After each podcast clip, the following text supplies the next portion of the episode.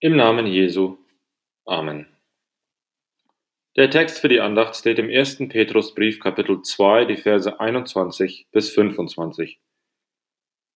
Denn dazu seid ihr berufen, da auch Christus hat gelitten für euch und euch ein Vorbild hinterlassen, dass ihr sollt nachfolgen seinen Fußtapfen. Er, der keine Sünde getan hat und in dessen Mund sich kein Betrug fand, der, als er geschmäht wurde, die Schmähung nicht erwiderte, nicht drohte, als er litt, es aber dem anheimstellte, der gerecht richtet, der unsere Sünden selbst hinaufgetragen hat an seinem Leibe auf das Holz, damit wir, den Sünden abgestorben, der Gerechtigkeit leben. Durch seine Wunden seid ihr heil geworden, denn ihr wart wie irrende Schafe, aber ihr seid nun umgekehrt zu dem Hirten und Bischof eurer Seelen. Liebe Brüder und Schwestern in Christus, dieser Abschnitt aus dem ersten Petrusbrief am Ende des zweiten Kapitels. spricht darüber, wie Jesus Christus das Unrecht ertragen hat, das ihm zugefügt wurde.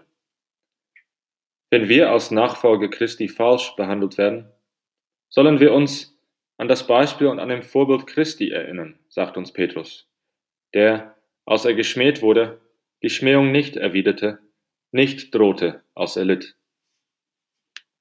Wenn wir falsch behandelt werden, dann möchte unsere sündige menschliche Natur sofort zurückschlagen. Wir wollen sofort Vergeltung ausüben. Wir wollen Feuer mit Feuer bekämpfen. Aber, so erinnert uns Petrus, das ist nicht das, wozu wir als Christen berufen sind. Stattdessen sollen wir wie Jesus dem Wunsch nach Vergeltung widerstehen. Das kann für uns sehr schwierig sein weil wir das Gefühl haben, dass es für das Unrecht, das uns angetan wurde, Gerechtigkeit geben muss. Aber Jesus hat diesem hässlichen Hin und Her ein Ende gesetzt. Er durchbrach den bösen Zyklus, andere so zu behandeln, wie sie es verdient haben.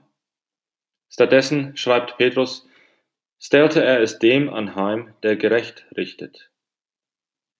Unser himmlischer Vater sieht die Ungerechtigkeit, die wir erleiden und er wird gerecht richten. Das sagt auch der Apostel Paulus, so passend im Predigtext für den kommenden Sonntag aus dem Römerbrief Kapitel 12. Vergeltet niemandem Böses mit Bösem. Seid auf Gutes bedacht gegenüber jedermann. Ist's möglich, so viel an euch liegt, so habt mit allen Menschen Frieden. Recht euch nicht selbst, meine Lieben, sondern gebt Raum dem Zorn Gottes. Denn es steht geschrieben, die Rache ist mein, ich will vergelten, spricht der Herr. Vielmehr, wenn deinen Feind hungert, so gib ihm zu essen.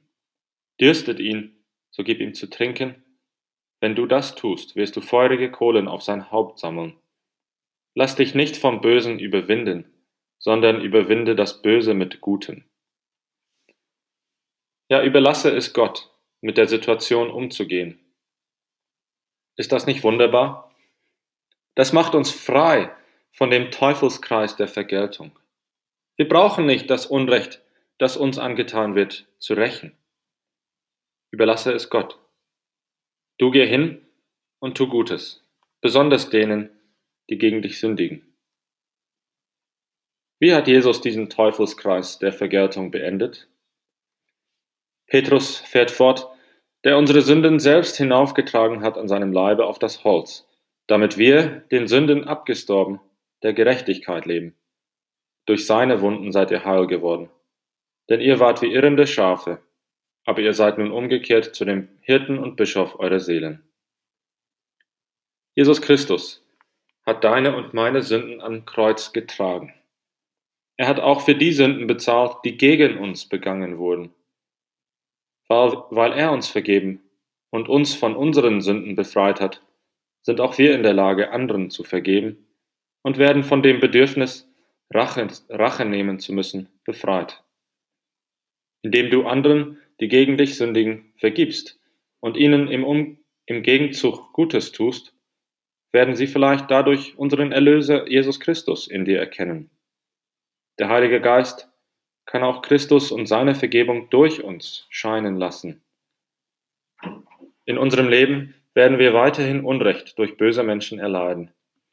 Aber Christus ist unser Hirte und Bischof unserer Seelen.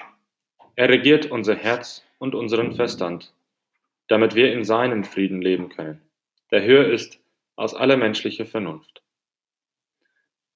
Als Schafe des guten Hirten brauchen wir immer wieder neu die Nahrung, die auf den grünen Weiden seines Wortes und seines Sakramentes zu finden ist. Dort stärkt und bewahrt er uns im Glauben. Dort bietet er uns Vergebung, Leben und Seligkeit an. Lasst uns beten.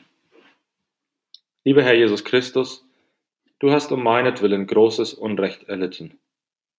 Du hast dich der schlimmstmöglichen Art von Leid unterwerfen lassen. Alles, damit ich frei sein kann. Ich danke dir für deine großen Taten der Liebe. Du bist mein Hirte und Bischof meiner Seele.